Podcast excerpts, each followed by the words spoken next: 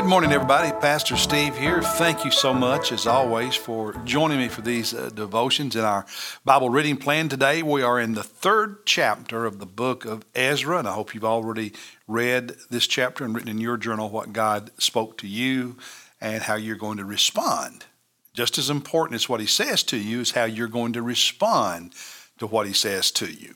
All right. Um, this this chapter. Um, describes uh, some of the early steps or the beginnings, if you will, of the rebuilding of the Jewish temple in Jerusalem uh, by those who had returned from exile in Babylon. And you have at the end of, of chapter 2, and also mentioned in chapter 3, uh, they raised money, collected money, if you will, for to, to pay for rebuilding the temple. Uh, the altar is rebuilt on its original foundation. And and you had the the, the temple itself, the building that we think of as the temple building, and inside of it was the holy place, and then the innermost room, two rooms, the innermost room, the Holy of Holies, where the Ark of the Covenant and so on was, and a curtain dividing those. Well, out in front of that building, in the first courtyard that surrounded the temple, was the court of priests, and that's where the altar was. And so they rebuild the altar on the very foundation of the original one from Solomon's temple that had been destroyed by the Babylonians. Excuse me. And they began offering sacrifices. They re- reestablished the, the, the communal uh, worship of the, of the Jewish people there in Israel.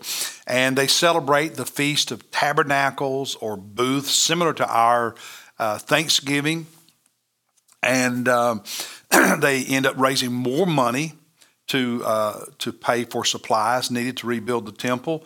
Um, and, and the temple building, now we're talking about the building itself, they, they, they finished the foundation on the original foundation. So they don't build the building yet, but they they do the uh, the foundation of it, and uh, the people rejoice. There's a celebration, worship.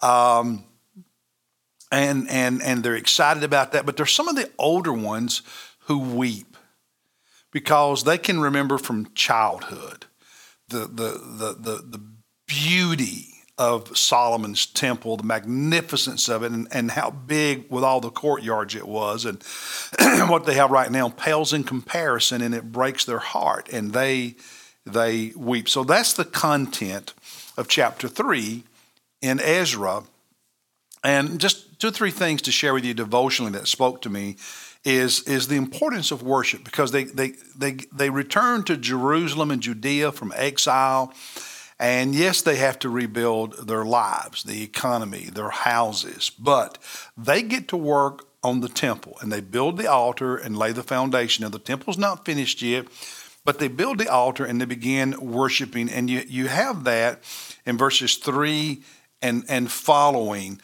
Um, the altar came first. And it just points to how important worship is in our lives. and and not just worship, but worship with other believers, communal worship. That's what you have here. And so while you're building your home, while you're building your life, while you're building your career, while, whatever it is you're building, you cannot, as a disciple, neglect worship while you're building those other things. Because sometimes people say, well, after I get this done, then I'll get serious about my faith. After I accomplish this, then I'll get more. You know, no, you, cannot neglect worship, the altar, while you're building your homes and other things in your life. They did not, and you cannot. Another lesson from chapter 3 is the importance of leadership, that, that leaders who take initiative uh, matter and God uses them. Look at verse 2 in chapter chapter 3. Then Jeshua, the son of Jozadak, and his brothers, the priest, and, and it goes on to list some of these other names. It says, they built the altar of God of Israel to offer burnt offerings.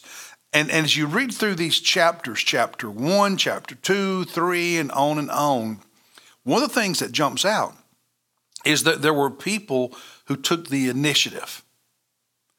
And usually, without someone taking the initiative, very little happens.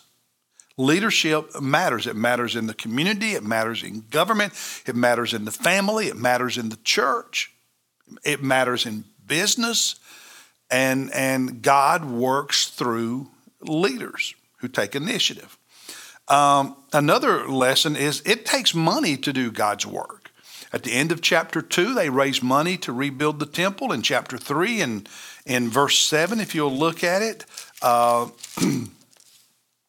then they gave money to the masons and carpenters and food and drink and oil to the Sidonians and to the Tyrians, people up in Tyre, uh, in Phoenicia, to bring cedar wood from Lebanon uh, so they could they could uh, rebuild the temple. It takes money.